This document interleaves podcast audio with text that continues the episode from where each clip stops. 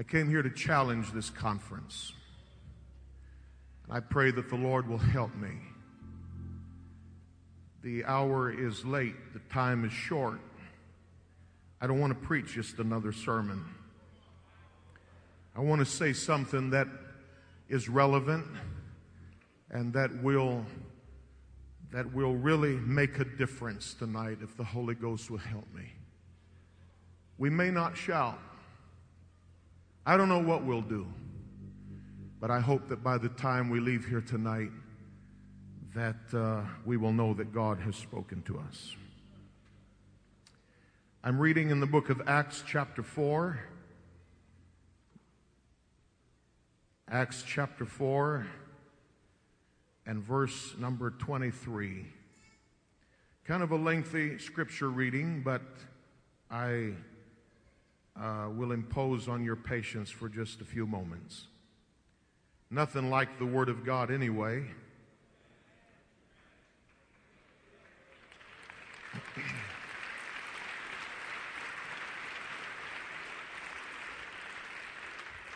The Bible says, in being let go, they went to their own company and reported all that the chief priests and elders had said unto them. When they heard that, they lifted up their voice to God with one accord and said, Lord, thou art God, which hast made heaven and earth and the sea and all that in them is who by the mouth of thy servant David has said, Why did the heathen rage and the people imagine vain things? The kings of the earth stood up, and the rulers were gathered together against the Lord and against his Christ. For of a truth against thy holy child Jesus, whom thou hast anointed, both Herod and Pontius Pilate, with the Gentiles and the people of Israel were gathered together. For to do whatsoever thy hand and thy counsel determine before to be done. And now, Lord, behold their threatenings, and grant unto thy servants that with all boldness they may speak thy word, by stretching forth thine hand to heal and that signs and wonders may be done by the name of thy holy child Jesus. And when they had prayed, when they had prayed, when they had prayed, the place was shaken where they were assembled together, and they were all filled with the Holy Ghost. And they spake the word of God with boldness. And the multitude of them that believed were of one accord, one heart, and with one soul. Neither said any of them that aught of the things which he possessed was his own, but they had all things common. And with great power gave the apostles witness of the resurrection of the Lord Jesus, and great grace was upon them. Neither was there any among them that lacked, for as many as were possessors of lands or houses sold them and brought the prices of the things that were sold and laid them down at the apostles' feet, and distribution was made unto every man according to as he had need. And Joses, who by the apostles was surnamed Barnabas, which is being interpreted the son of consolation, a Levite, and of the country of Cyprus, having land, sold it and brought the money and laid it at the apostles' feet. You may not understand my subject or my title here at the beginning. I hope you will at the end. But I want to talk to you for a little while this evening, if the Lord will help me, about a return to apostolic supremacy. A return to apostolic supremacy. Would you lift your hands one more time and ask God to help us? Lord, I thank you for everything we have received from you these days, for your word that has already been imparted to us, what we have felt, the fellowship of the saints, all of the good blessings But I ask one more time that you would manifest yourself in this house through the preached word of God. Lord, that you would grant me your anointing. I am not worthy. I am not adequate. I am not sufficient. And without you, I can do nothing. Help me, Lord, one more time to faithfully represent your will. We'll praise and thank you for it tonight in Jesus' name. In Jesus' name.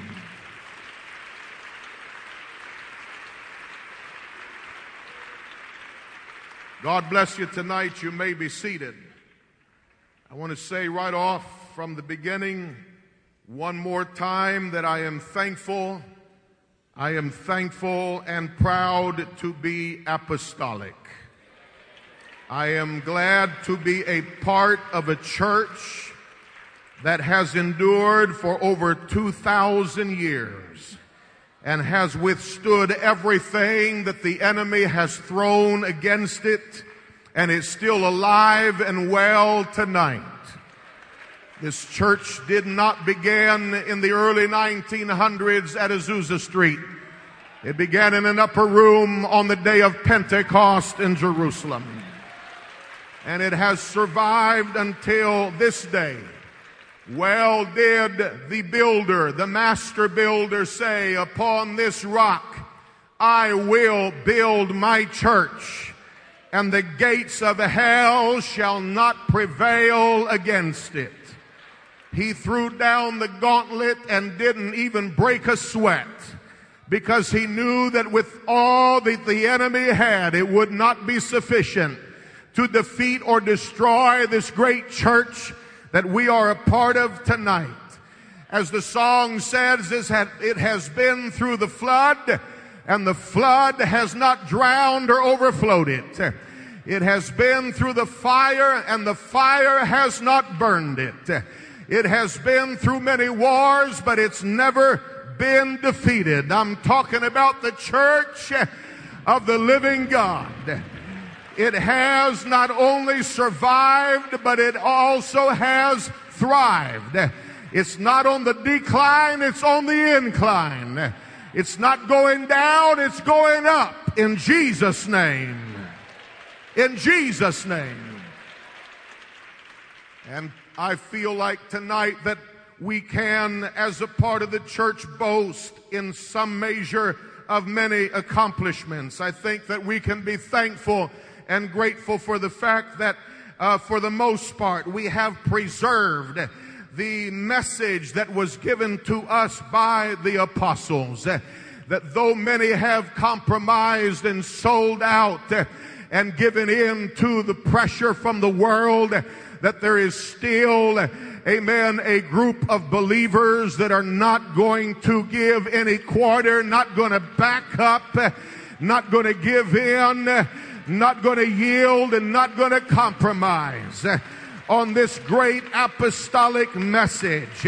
Praise the Lord. I would like to believe that right here this evening, if some of the early Christians and some of the early apostles were to walk into this house, though their surroundings might uh, be surprising to them that they would feel right at home in this atmosphere, that they would feel comfortable in this kind of worship, that they would feel comfortable in this kind of preaching, that when they hear what we are preaching, they would say, that's what we started out with.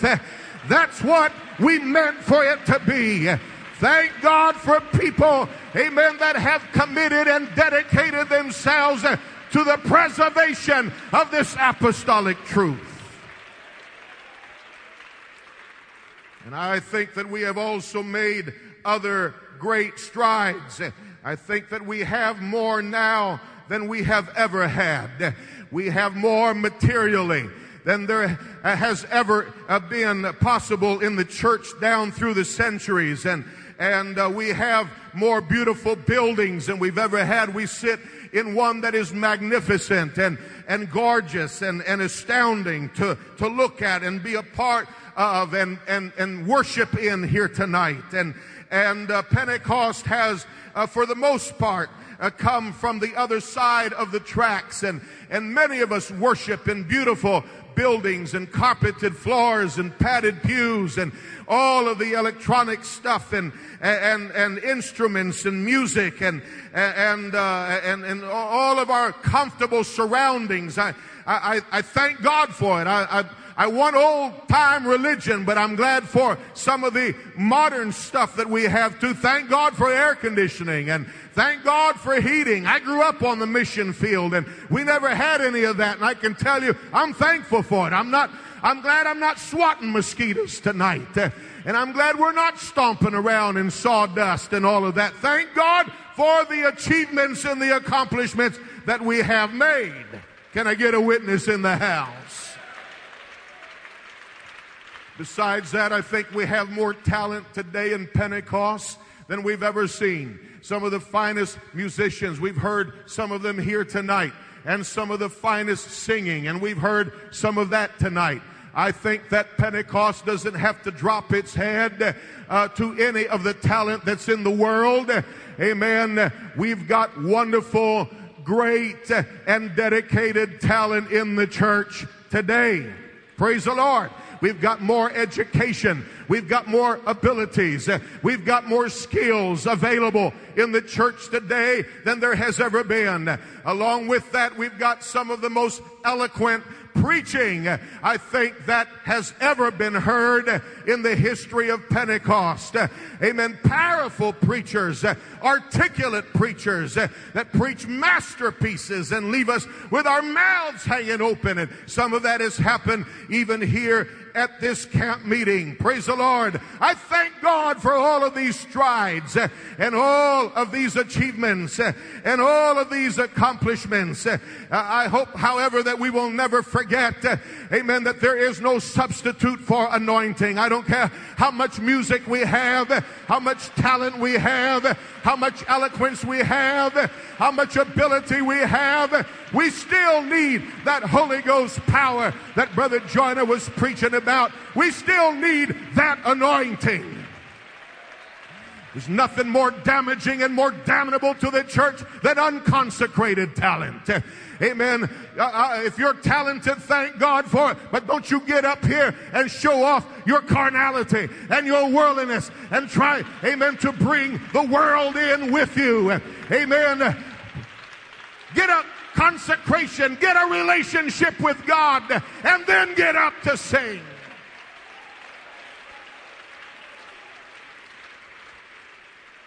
With all that I'm grateful, with all that I'm thankful for tonight, I confess that there are still other areas that I feel we are woefully lacking in, that we are still way behind in what the Lord had intended for the church.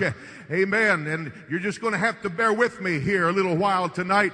I'm just going to express my heart and you may or may not agree with me, but I, I, read some scriptures that still bother me. I read some passages that still disturb me. When I read, for instance, in Mark chapter 11 and verse 22, when Jesus said, have faith in God. And he went on to say, and whosoever shall say unto this mountain, be thou removed and be thou cast into the sea. And he said, and shall not doubt in his heart, but shall believe, amen, he shall have whatsoever he saith.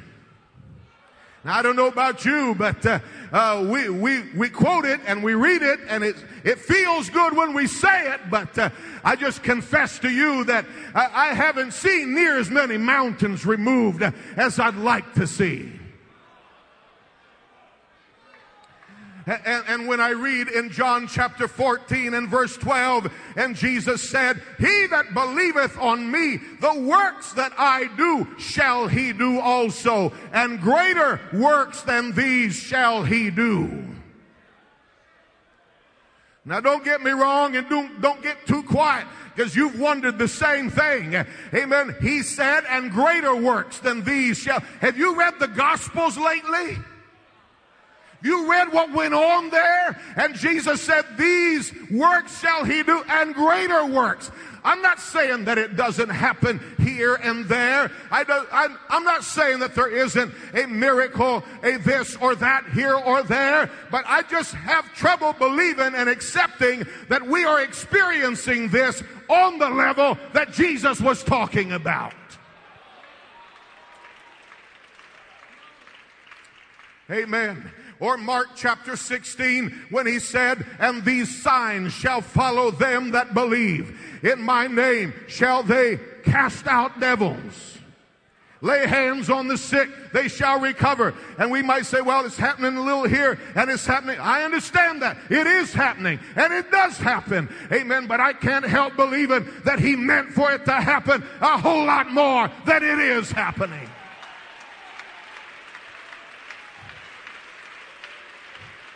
I came to say some things that are not easy to say. I came to challenge this assembly tonight.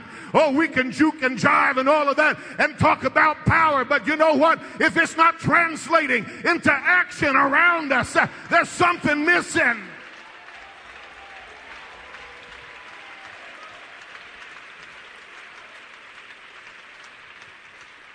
We remind you about the day of Pentecost. We've heard about it several times already amen, it had been uh, promised they would be endued with power, with power from on high.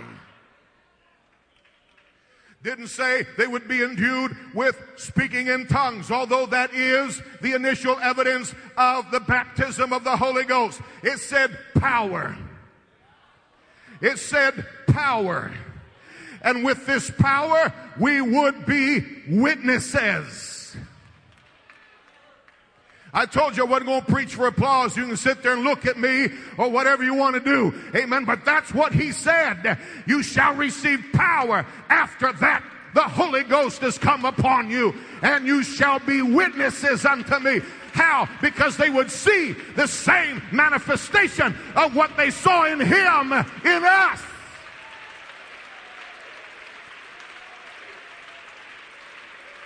And when the Holy Ghost did fall, on the day of Pentecost, they didn't stay up in the upper room, amen, uh, slapping each other on the back and go, woo, and shaking a leg, but they came out of that upper room to the streets below and out onto the streets uh, until a crowd began to assemble a large multitude of people. Amen. So that uh, they got the attention of 17 different nationalities that were represented there that day. And it caused them to ask the question, what meaneth this? What is going on here? Hallelujah. And we know what Peter answered whenever he took that as his cue. And somebody said they, they must be drunk because they were acting apostolic, kind of like some folks were acting around here tonight. Amen. And he said, These are not drunk as you suppose, but this is that which was spoken of by the prophet Joel, saying, In the last days saith God, I will pour, I will pour I will pour out of my spirit upon all flesh. Your sons and your daughters shall prophesy. See visions. And he went on to say, Amen, I will show wonders in the heavens above and signs on the earth beneath. I'm not making this up. That's part of the prophecy.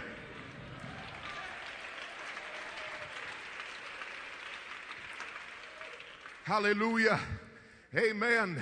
And he went ahead and preached as, as Brother Urshan preached last night about Jesus. And when they, when he was done, they said, they said, men and brethren, what shall we do? And here comes, here comes the words, amen, that change the course of history. Repent and be baptized, every one of you, every one of you 17 different nationalities represented. Every one of you. It's the same message. It's the same message for Jew. It's the same message for Gentiles. It's the same message for Europeans. It's the same message for Asians. It's the same message for Middle Easterns. It's the same message for Africans. It's the same message for North and South Americans. It's the same message for Australians. Every one of you in the name of Jesus Christ for the remission of sins, and you shall receive the gift, and you shall receive the gift of the Holy Ghost. Amen. For the promise is unto you and to your children and unto all that are afar off, even as many as the Lord our God shall call. And with many other words did he testify and exhort, saying, Save yourselves from this untoward generation. And the same day, the same day, the same day, there were added unto them 3,000. About this number right here in one day.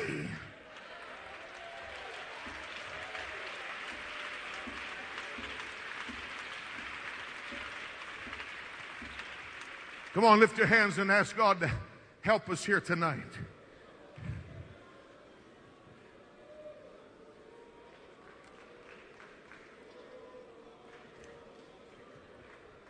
Hallelujah. Hallelujah. Praise God. Things started hopping. You hear me? Things started happening. Be seated. It's not many days before Peter and John are on their way to the temple to pray and they encounter a lame man sitting by the gate beautiful. And he, he, he stopped and paused long enough that the lame man, uh, he kind of got, uh, he, he kind of noticed that they were stopping and, and, and Peter said, look on us. And the lame man gave heed unto them, expecting to receive something of them. And Peter said, Silver and gold have I none But I'll tell you this much we're going to be praying for you.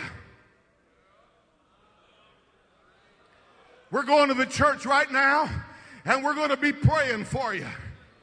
We'll add your name to the prayer request. We'll mention your name in prayer. Don't fall out with me now. Peter said, Silver and gold have I none but such as I have give I unto thee. In the name of Jesus of Nazareth, rise up and walk. Reached down and took him by the hand, and he leaping up stood. He leaping up stood and went with them, running and walking into the temple. I don't know about you, brethren, but I want that apostolic authority. I'm tired of telling people, I'll pray for you. I'm ready to start saying in the name of Jesus of Nazareth, get up.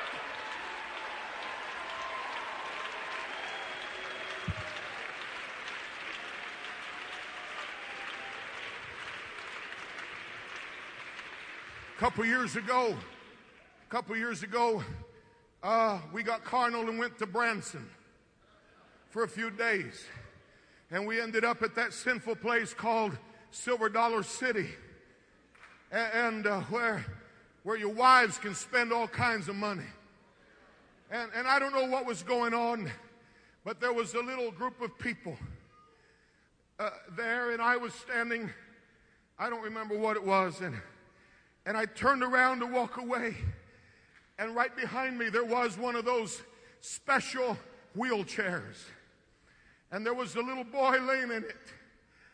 He was about nine or ten years old, maybe. And you could, you could visit, you could see easily he was a total invalid, just a human vegetable. And drool was running from his mouth. But when I turned and looked at him, tears, silent tears, were pouring from his eyes. I still can't talk about it today. And when I saw that image, it grabbed me. I'm telling you, it grabbed me. A knife went through my heart. And I stood there and I didn't want to embarrass the family, and so I walked away. But for the rest of the day, the tears streamed down my face. I, and for many days after that, I could not get that image out of my mind. Amen. I'm going to just confess to you, I felt ashamed.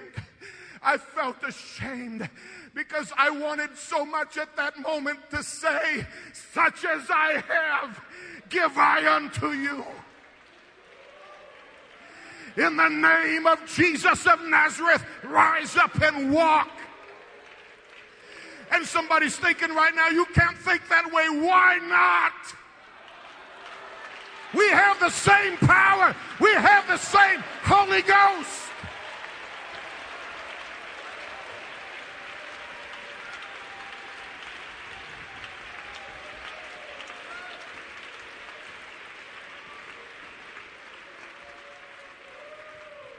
Hallelujah. I'm starting to feel something here tonight. Shouldn't we expect more today? Isn't the need greater today than it's ever been? And I I'm, don't think I'm going charismatic here tonight. And I'm not going to join up with Hinn or any of the other chickens. So don't worry about it. You know by now how I feel about this message. But why shouldn't we expect more miracles in these gatherings? Why shouldn't cancers be healed here tonight? Why shouldn't sugar diabetes be healed here tonight? Why shouldn't rheumatism and all sorts of other things be healed here tonight? We've got such a beautiful place, all this great stuff going on, all this great music, all this great preaching, and all this talk about power. Where is apostolic authority?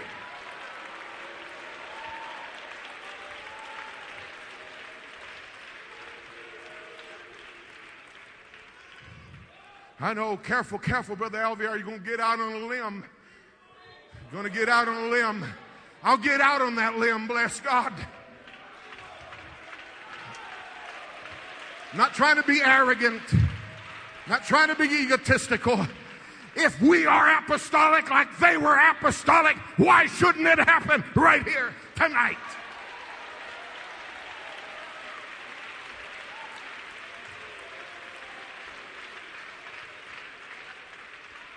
Let me tell you what happened as a result of that one miracle. 5,000 more men were added to the church in the same city.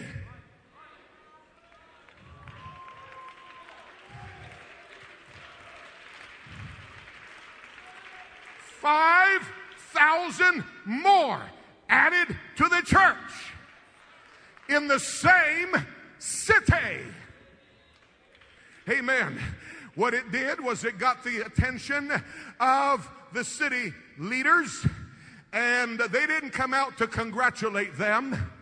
They didn't come out to show their support. They, come, they came out to oppose them. And they ended up taking uh, Peter and John and putting them in prison and, and setting a, a, a, hearing for them. And, and people gather around, and, and they are now being challenged to declare on what authority that they could just go around healing people like that without any kind of license, without any kind of permit. And you know the story. Peter ends up saying, if we're being examined, the, the reason why this man is standing before you whole let, let me just tell you, it was by the name of Jesus. And while we're on the subject, neither is there salvation in any other. For there is no other name under heaven given among men whereby we must be saved. Would you, city fathers and community leaders and, and people of authority, to understand there is a name that is higher than your authority? And if you want to be saved, it's still got to be in the name of Jesus.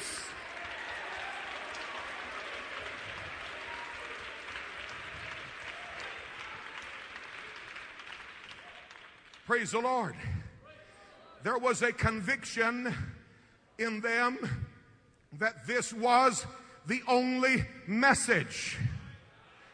They didn't stutter. They didn't stammer. They didn't beat around the bush.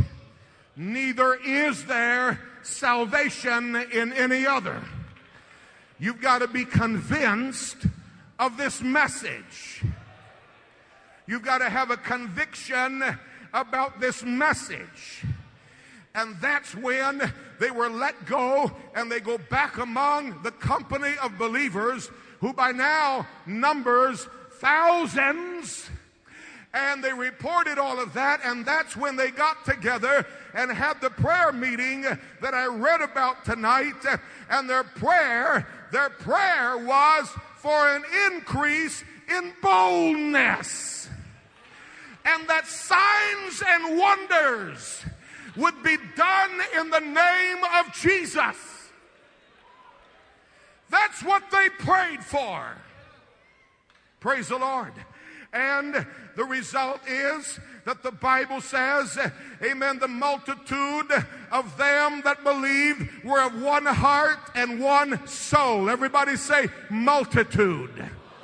Multitude. Started with 120 in the upper room, but now it is a multitude.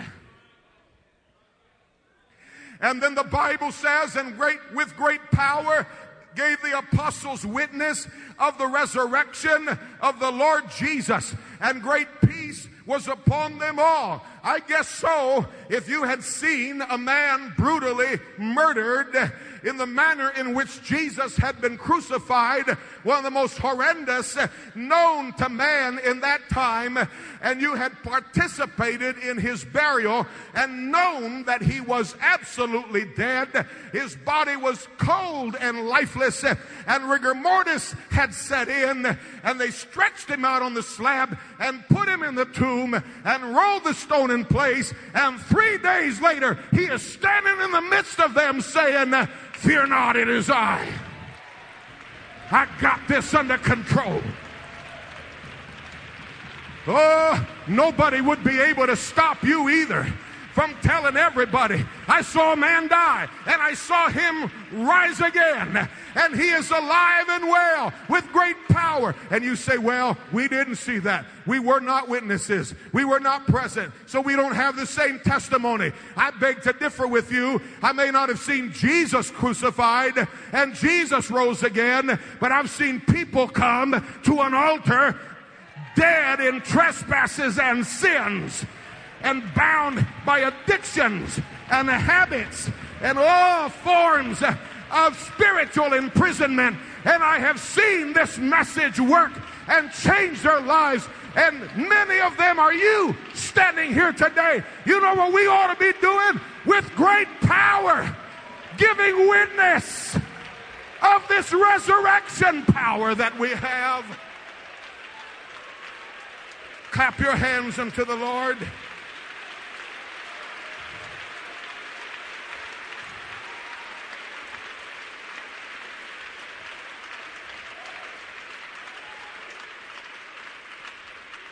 Is everybody still with me?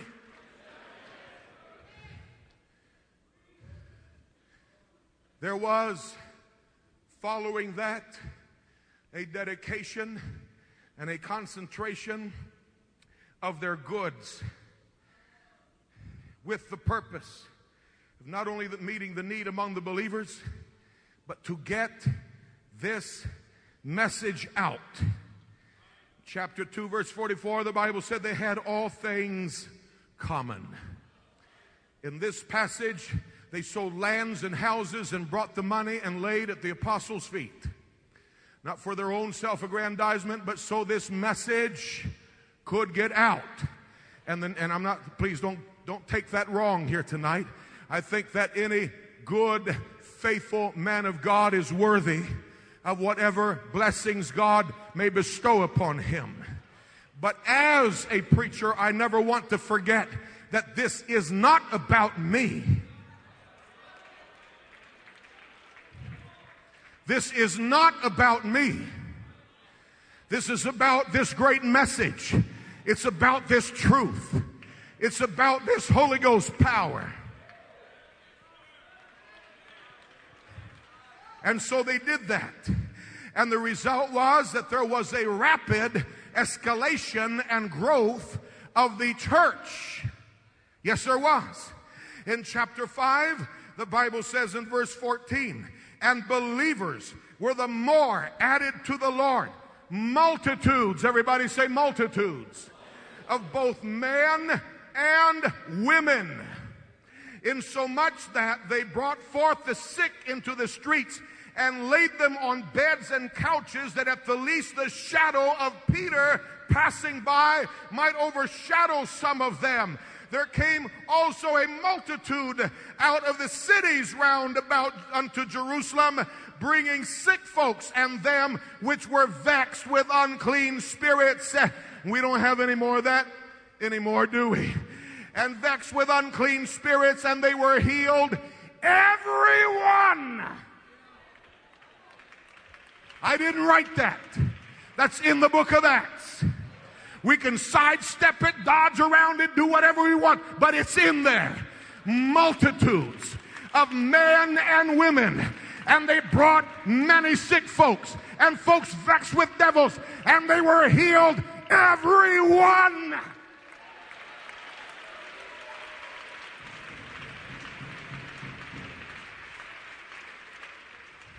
In verse 28 of that same chapter, they were accused of filling Jerusalem with their doctrine, their entire city being filled with their doctrine. When the Bible says that Philip went to Samaria and he preached there, the result was there was great joy in that city not just in some houses here or there, but there was great joy in that city. I knew you'd start getting comf- uncomfortable right around here, but that's all right. I'm reading what the Bible says.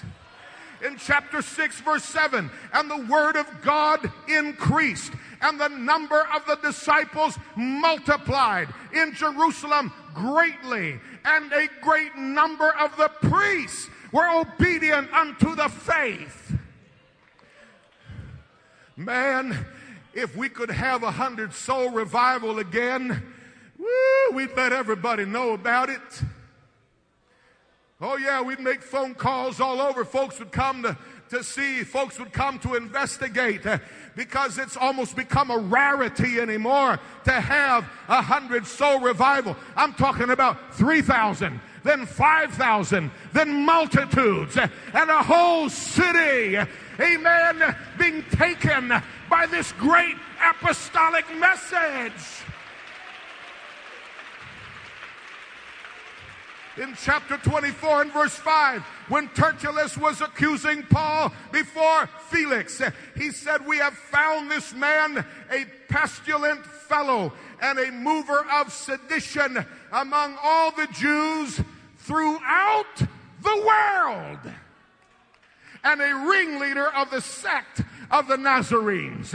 In chapter 17 and verse 6, when Paul was at Thessalonica, it was said about him, These that have turned the world upside down have come hither also. I'm talking about a return to apostolic supremacy.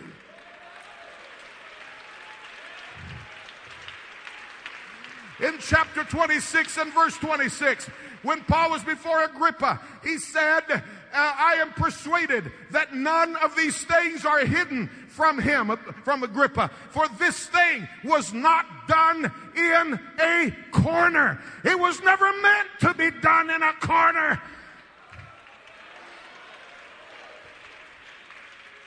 We could talk about the impact of this gospel in other great cities of that time in which riots resulted and there were tumultuous things happening and mobs running through the streets. Amen. Right now, maybe some, some, uh, uh, civic leaders might be worried. The man is inciting riot. No, I'm not. I'm just telling you, this gospel has the power to impact society in such a way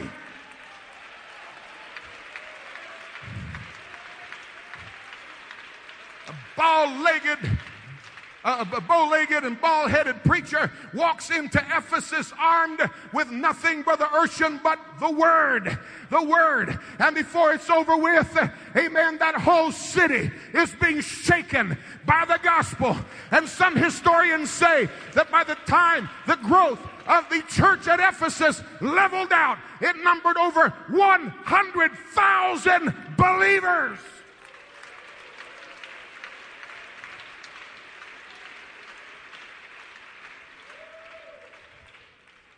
Praise the Lord. I visited Rome too a few years ago, and I went into one of the catacombs almost within a stone's throw of the uh, Basilica of St. Paul outside the walls where Paul was supposed to have been beheaded. And this catacomb has four levels underground, four stories underground, excavated by hand. And our guides told us that there were 250,000 tombs in that one catacomb that were used again and again.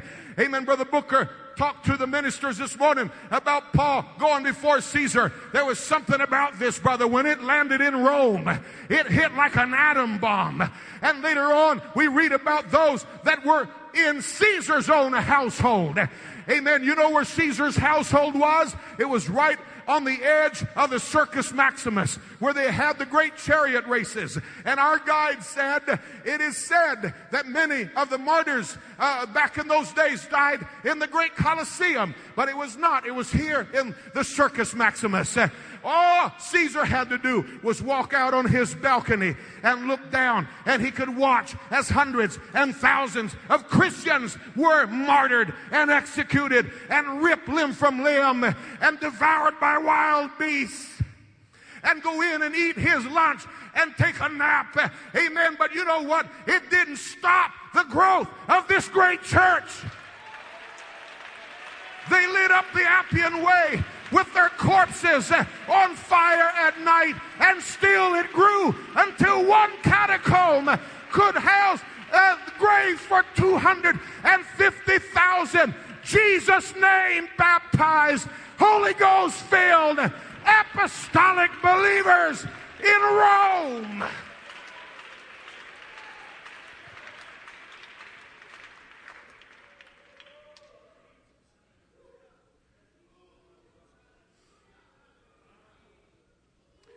They did it without modern transportation. They did it without modern technology. They did it without all of the helps that we have nowadays. Amen. And yet, this gospel spread rapidly on a global scale. On a global scale. On a global scale. And we can say, well, we're living in different times. Things are different now. Yeah, things are different now. But it's not all out there that is different now. You know what? It's time for us to stop making excuses.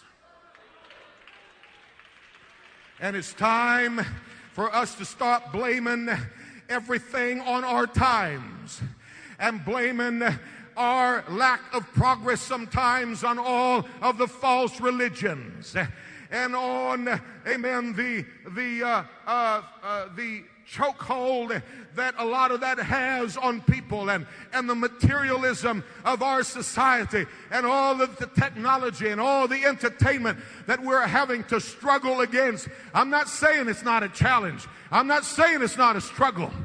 Oh, I came to preach here a little while tonight. But it's not as though the apostles had smooth sailing either. They were being persecuted. They were being martyred. Their homes were taken away from them. Their properties were confiscated. Their families were divided. They were imprisoned for the rest of their lives. Many of them were executed. That went on even with Paul's consent before he became a convert. Did it slow the church? Did it bring it to a halt? Did it dampen their zeal and their enthusiasm? No, it just fired it up that much more. Yes, we have our challenges, but so did they. You know what it behooves us to do? Get down on our knees and say, God, how do we get through this? Here's our barriers, here's our walls, here's our difficulties.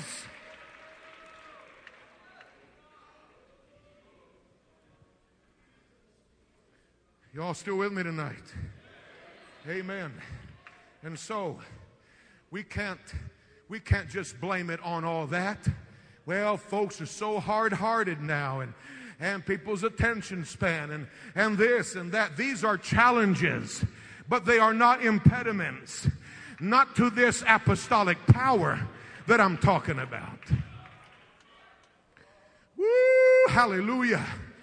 Amen. We also cannot go around blaming it on a great falling away. Bible says it'd be a great falling away. The love of many would wax cold and all of these things. I understand that. That only is meaningful if that's talking about you. But here's what my Bible says in the last days, some shall depart from the faith, giving heed to seducing spirits and doctrines of devils. Some, but not all. Somebody's heart's going to wax cold, but not mine. Somebody's going to backslide, but not me. Somebody's going to rebel and walk away, but as for me and my house, we will serve the Lord.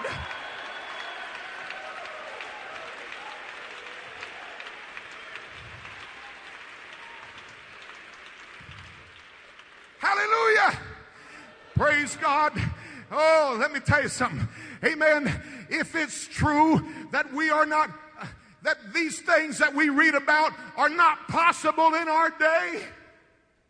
I grew up on the mission field and I saw some of this firsthand on a much bigger scale than I've seen it in America.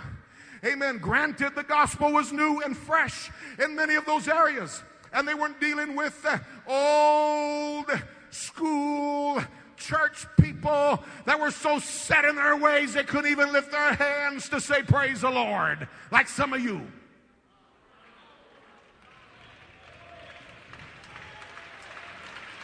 But I remember many times having to cast devils out of people before we could pray them through to the Holy Ghost. And you think demon possession is only on the foreign land? It's in America too. What's got a lot of folks bound to vices and habits. They need the devil cast out of them. They need somebody with apostolic authority to say, in the name of Jesus Christ, come out of him.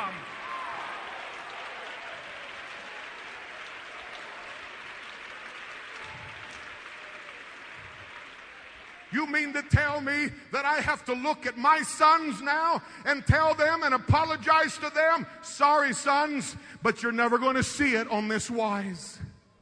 And your children, little Jonathan Ray, three years old, sorry, buddy, you're never going to see it on this wise. These things don't happen anymore. It just doesn't happen like that anymore. Oh, think what you will, but I'm not going to stand here and apologize to them. I'm going to say, if the Holy Ghost we have is the same Holy Ghost they had, we can have it too.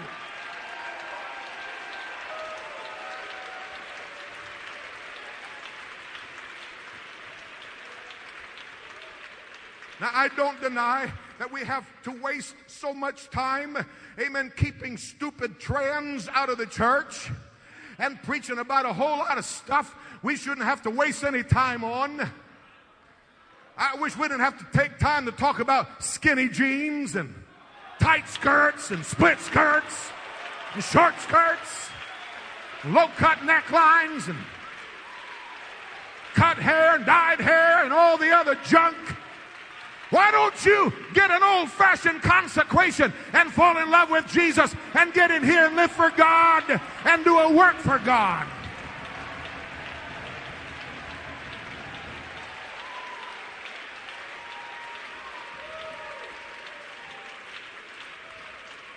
Why should we have to spend so much time trying to get folks in the prayer room and get folks to worship God just a little bit and trying to find just the right song that'll finally connect with them so they'll go, all right. No, siree. It's when I think of the goodness of Jesus and all he has done for me. My soul cries out, Hallelujah!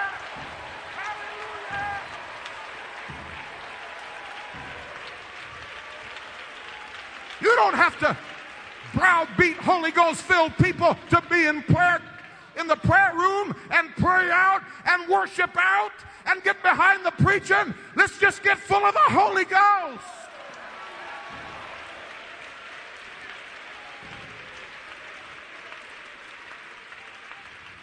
But let me be fair here tonight. Let me be fair also and say this. I'm looking around here and I see a bunch of wonderful and beautiful looking godly apostolic young people. They're not all going to backslide. All the young ladies aren't going to cut their hair off and go out and put on breeches. Oh, that was kind of really timid. Come on, y'all. These are your kids up here.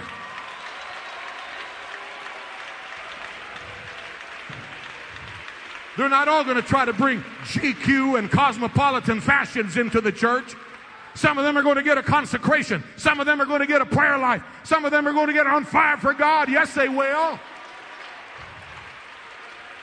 They're not all going to be fornicators and adulterers and immoral and perverted. Amen. They're going to dedicate and consecrate their temple unto the Lord. Yes, they will. I don't care how many punk rockers there are out there. I don't care what kind of pressure is coming from the world. There's going to be some in church schools and some in public schools that are going to live the life and let their light shine.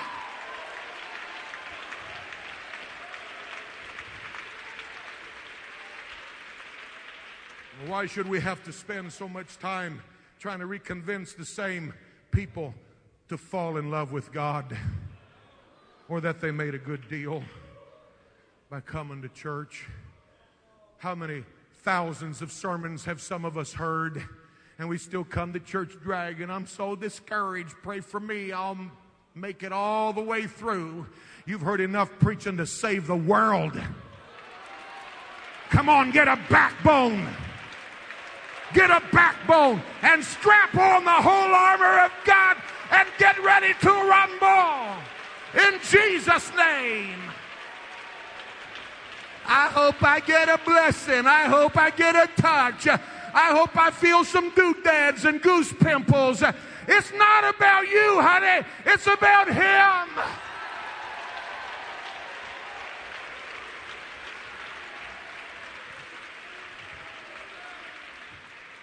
I've got to hurry. Amen. Here's some real causes. Praise the Lord. We love our lifestyle too much. We like our toys and our gadgets too much. Oh, yeah, we, we love our expensive hobbies too much. And, uh, and we love our recreation and we love our entertainment, and it's almost sacred to us, and we don't want anybody to touch it.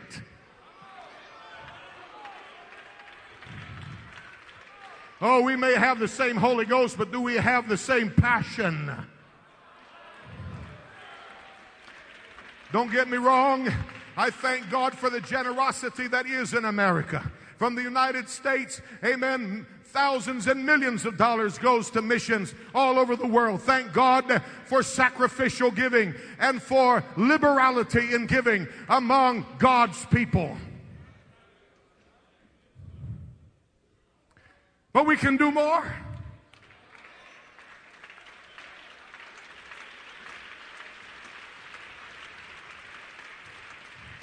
There I put my $5 and $10 in the missionary offering. I hope that satisfies them.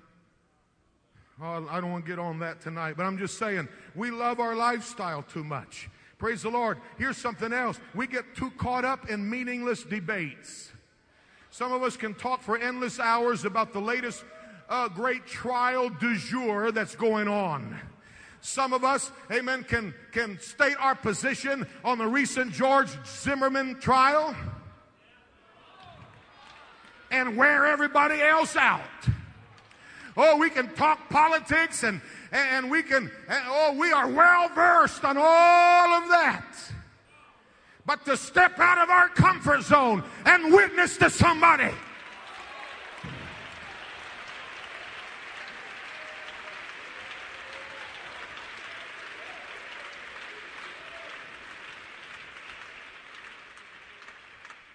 Know what? I could care less what Rush Limbaugh is saying these days. I don't listen to him anymore. And Sean Hannity anyway, either. It's a waste of time. I don't care what they say and what their position is. I know what my position as an apostolic is. That's all I care about. Oh, we get all hot and bothered listening to that. Right, right, right, right, right. We need to get on fire with apostolic zeal.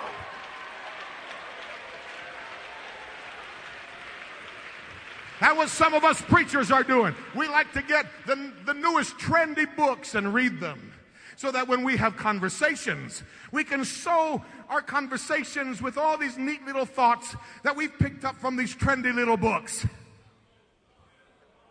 And we build sermons around them and everything else. Whatever happened to preach the word? Be instant, in season, and out of season. I told you if this is my last chance to ever preach, this is what I want to go down preaching. Preach the word. Reprove, rebuke, exhort with all long suffering and doctrine. I agree. There's too much pop psychology going out over these pulpits. There is no substitute and there is no replacement for the preached word of God.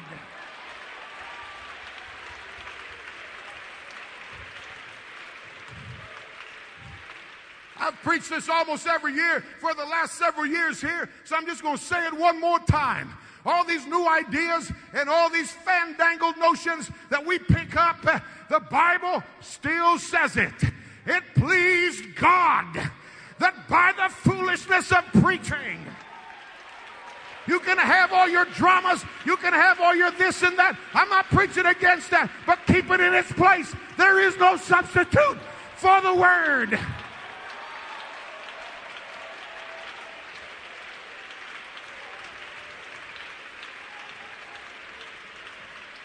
And we need to get sold out on this Acts 238 message. I mean sold out. Not making any room, amen, for grandma or auntie or uncle or anybody else. We just got to stand on the word. Just stand on the word. And there's still, there's still just one God. Hear, O Israel, the Lord our God is one Lord. How can anybody grow up in a one God church and go feel comfortable in a charismatic Trinitarian church? There is just one God and Father of all, who is above all and through all and in you all. And His name, His name, His name is, His name is his name is. Clap your hands unto that name.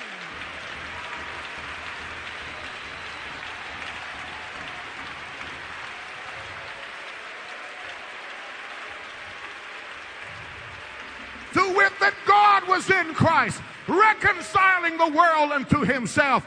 Jesus said to Philip, Philip, have I been so long time with you, and yet thou hast not known me? When you have seen me, you have seen the Father. And in another place, I and my Father are. I and my Father are. We still ought to get excited about one God preaching, Jesus' name preaching. And there's still only one way to be saved. You've got to repent of your sins and be baptized in the name of Jesus Christ for the remission of sins, and you shall receive the gift of the Holy Ghost. Ladies and gentlemen, this isn't a message. It isn't the best message. It is the only message.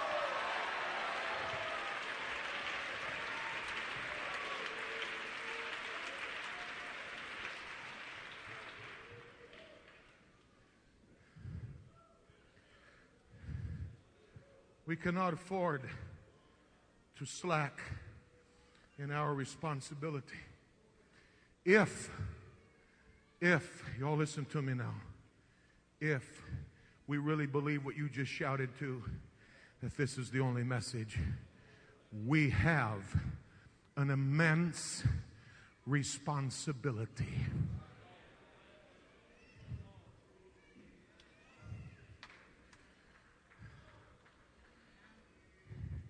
We are the only hope this world has. The only hope. Y'all gonna stay with me a few more minutes? Just a few more minutes.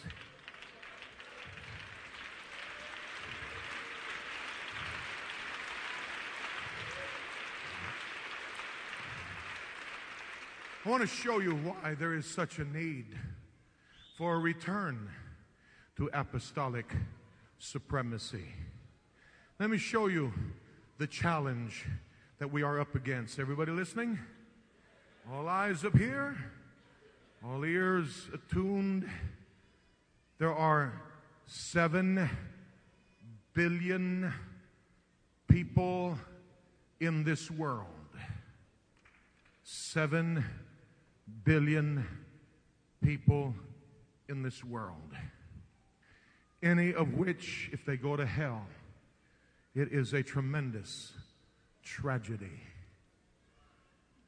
And yet, the majority of them, as you know, have never heard what you and I have heard and shout about. They've never been exposed to what we're feeling around here. And somebody's thinking right now, oh, here comes the guilt trip. No, I didn't come to indict. I didn't come to put people on a guilt trip. I came to challenge. Seven billion people. I looked it up. Here's a list of the 10 largest countries in the world China, 1.3 billion people. That's 1,300 million people. India, 1.2 billion the USA comes in at a distant third at 314 million people. Indonesia, 249 million people. Brazil, where I grew up, 194 million. Now, I understand that these figures may differ according to the uh, surveys that you look up, but this is what I picked up. Pakistan, 190 million people. Nigeria, 170 million people. Bangladesh, 161 million people. Russia, 143 million. Japan, 127 million crammed onto that small island for a total of 4.1 billion of the world's 7 billion people in 10 countries alone. Here's a list of the world's 10 largest cities Tokyo, Japan, 37 million. That means that you could take the United States' largest state population wise, California, and put it inside one city, the entire state. One city. Jakarta, Indonesia, 26 million. Seoul, South Korea, 22 and a half million. Delhi, India, 22.2 million. Shanghai, China, 20.8 million. Manila, Philippines, 20.7 million. Karachi, Pakistan, 20.7. Sao Paulo, Brazil, where I grew up, 20.2 million. Mexico City, 19.5 million. Cairo, Egypt, 17.8 million. For a grand total, 10 cities, a grand total of 228 million people. coursing through freeways, crowding boulevards and avenues, filling byrails and scads of people that we cannot even begin to imagine, and every one of them is headed for eternity.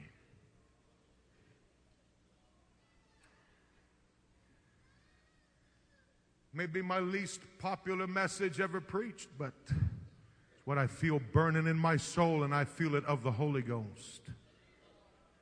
We talk about us Pentecostals.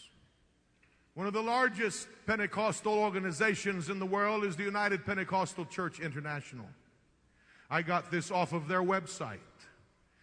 With their many, many churches, over 30 some thousand churches and preaching points, and I don't know how many thousands, tens of thousands of licensed ministers worldwide, and 800 and some missionaries around the world, they, they have a total constituency of 3 million people. Three.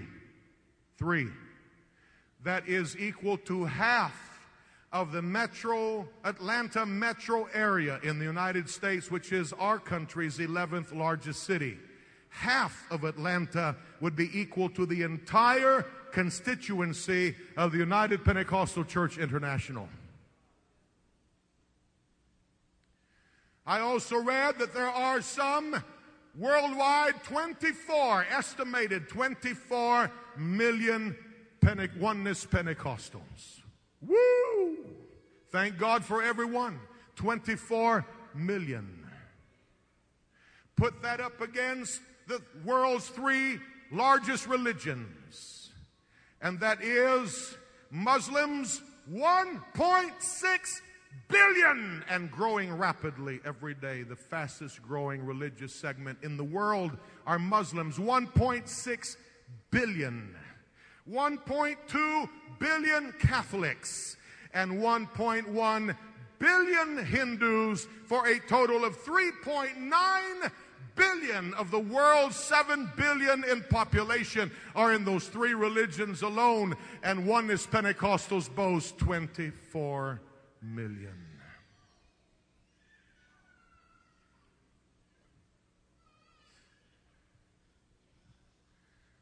Amen.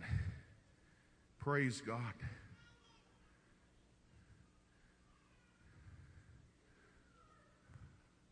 And right now, nobody's shouting. But I came here tonight to speak for almost 7 billion people in this world that are hell-bound. They cannot communicate with us through their language. We would not understand them. But their cries are coming out to us. And they would have me say to this conference, is it all right in one service, in one camp meeting, to say, church, we have got a job to do. Can we hear the Macedonian call coming from the teeming masses that says, Come and help us? Come and help us.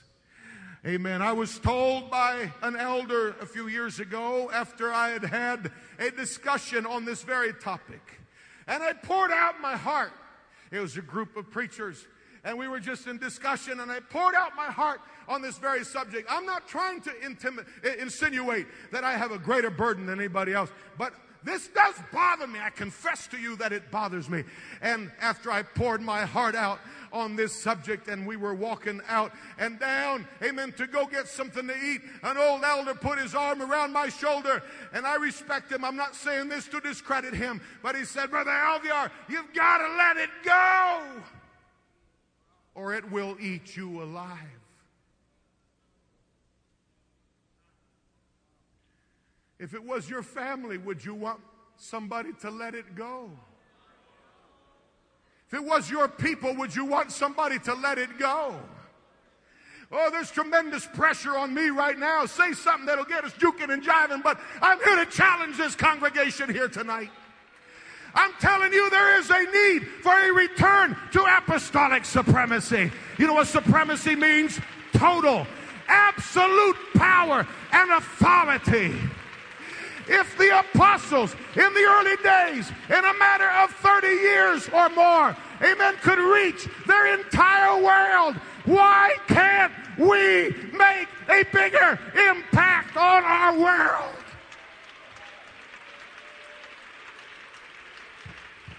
The apostles prayed for boldness. Boldness is, amen, defined as not fearful in the face of actual or possible danger, courageous or daring. And here's a good one not hesitating to break the rules of propriety. That means we got to think outside the box. That means we got to get outside of our comfort zone. That means we got to quit just coming to church and having church as usual. The world needs this gospel. It is the only option that is left open to us. Amen. The days of timidity are over. We must, we must, we must get this out. We must get this out. You say, How? I don't know how. But somehow we've got to pray for that same authority and that same power that the apostles had. Even here in this prayer, it spoke about kings and rulers. It shook nations. It shook whole cities. Why shouldn't we be impacting our cities, in our states, in our nations?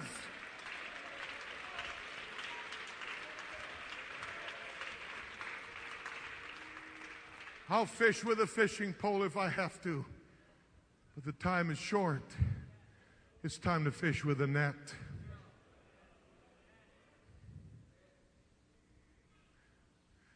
And that may be viewed as the most dangerous thing that I've said. I'm not talking about compromising this truth. But if it had the power to bring in multitudes and shake whole cities, then why not now? We need to pray that somehow our vision will be enlarged. And then we need to throw everything we have into the task. It's up to us. As we all stand tonight. And there's a sobering atmosphere, a spirit that has settled on this congregation. I like to end the meeting on a high note.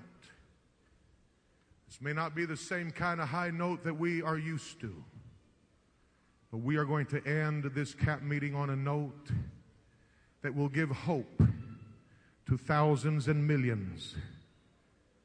Something I believe is going to be born here tonight. Something is going to be changed here tonight mindsets and mentalities and viewpoints and visions are going to be altered here tonight that will result in the salvation of many millions of people. It will begin here tonight. As musicians come, this congregation moves into an attitude of prayer. Could this be a signal moment? Could this be a turning point? Could the call of God reach into a heart here tonight? Oh, never independent of your ministry and your pastorate and your leadership. I understand that. But could the call of God fall into somebody's heart here tonight? Could God raise up out of this assembly an evangelist, a missionary that will shake their world? Why not? Why not?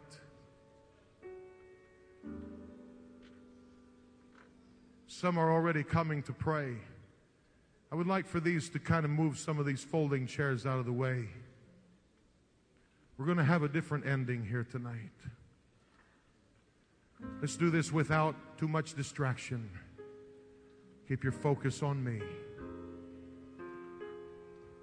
I want as many ministers as possible to fill this platform behind me.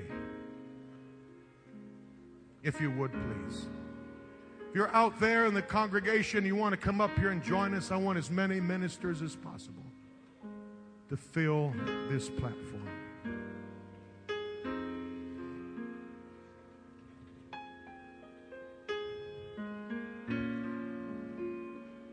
Come on, quickly, brethren, quickly.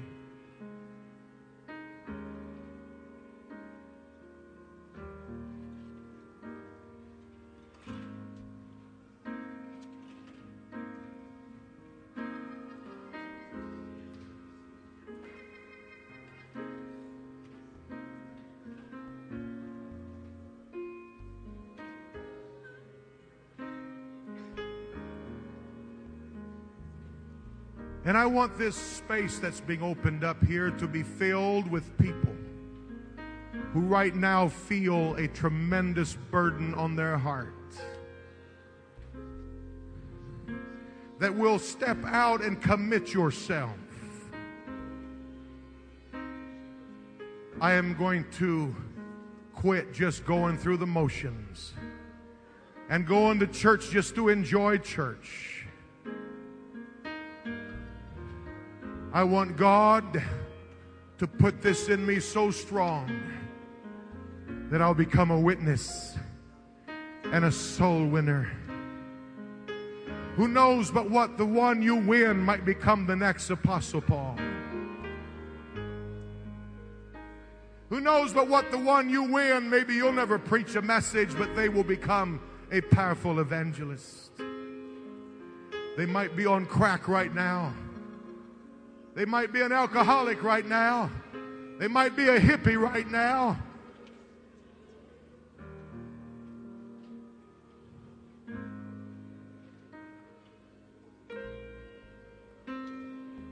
Is this okay for camp meeting?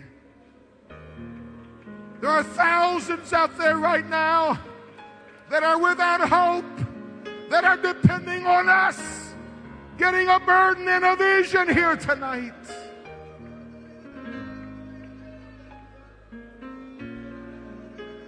And the Bible says that they prayed.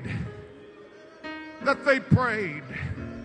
And they prayed that with all boldness they would speak. And that signs and wonders would be done in the name of Jesus. You don't need a successful outreach program as much as you just need apostolic supremacy happening in your town. Folks that are dying with fatal illnesses being healed, lives transformed, devils cast out.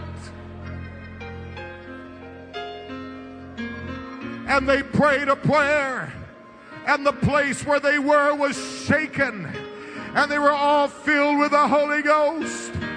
I wonder if we have enough power here tonight, enough burden and enough vision here tonight for everyone, saints and ministers alike, to lift our hands and pray and say, God, do it again. Do it again.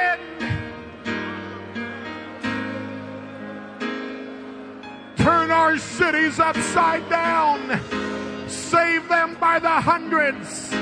Save them by the thousands. Shake whole communities. Let fires begin to burn in these in these large cities, in these great countries, taken over with paganism idolatry, and false doctrine. God, let this message get a hold of them.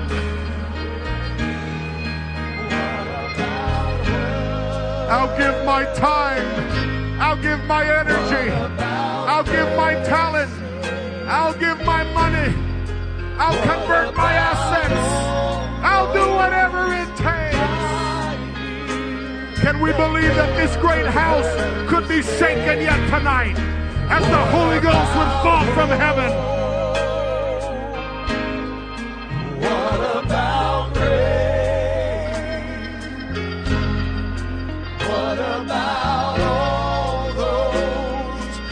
Come on, we're still too timid. We're praying for boldness. Let's pray boldly for boldness.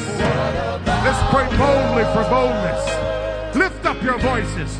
Cry out to the Lord something in the spirit world tonight.